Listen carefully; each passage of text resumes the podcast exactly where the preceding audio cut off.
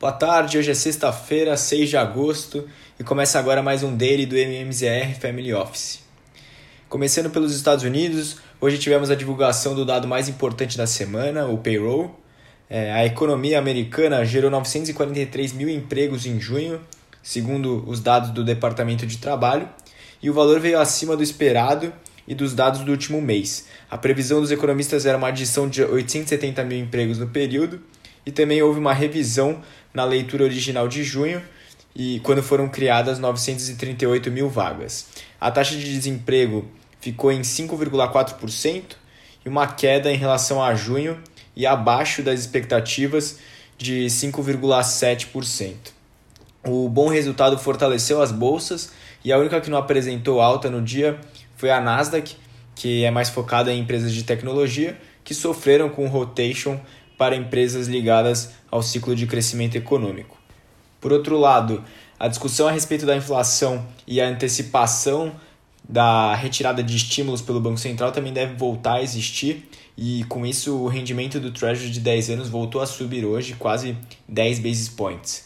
No acumulado da semana, o Dow Jones eh, ficou com ganhos de 0,78 e o S&P avançou quase 1%, e o Nasdaq, apesar da queda de hoje, teve o melhor desempenho com alta de 1,11 é, desde da sexta-feira passada. Na Europa, as bolsas não apresentaram direção clara, já que apesar dos, dos bons resultados corporativos divulgados ao longo da semana, o receio em relação à variante Delta prevalece. O índice europeu Stock 600 fechou próximo da estabilidade, mantendo sua máxima histórica de quase 470 pontos, e na semana o índice acumulou alta de 1,78%. Todas as bolsas do continente subiram nessa semana, com destaque para a de Paris, que subiu 3%. Na Ásia, as bolsas fecharam na sua maioria em queda, ainda recebendo pressão dos temores em torno da escalada regulatória na China em cima dos setores como o de tecnologia. É, vindo agora para o Brasil, tivemos um dia de recuperação da bolsa, favorecida pelos dados do payroll e do ambiente externo mais favorável e puxada principalmente pelos bancos que tiveram altas no dia de 2,8% para o Itaú e 4% para o Santander. O Ibovespa encerrou o dia em alta de 0,97 aos 122.810 pontos e acumulou ganhos na semana de 0,83.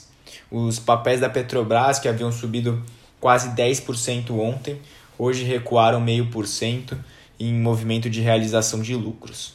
Na parte de juros, tivemos um dia de abertura mais branda na curva, com os investidores ainda receosos em relação ao cenário fiscal, depois da aprovação do Senado ontem do Refis com um prazo mais flexível.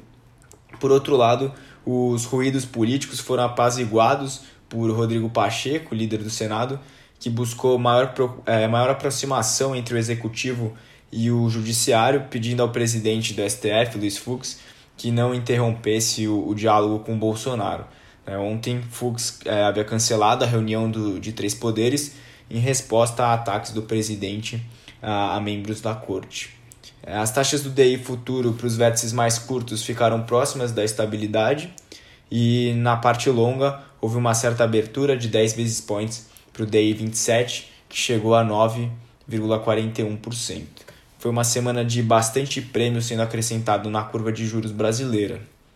No cenário de câmbio, mais um dia com a moeda bastante volátil, refletindo tanto o resultado do payroll como a preocupação do cenário fiscal interno, o dólar se valorizou frente a é, todas as moedas emergentes.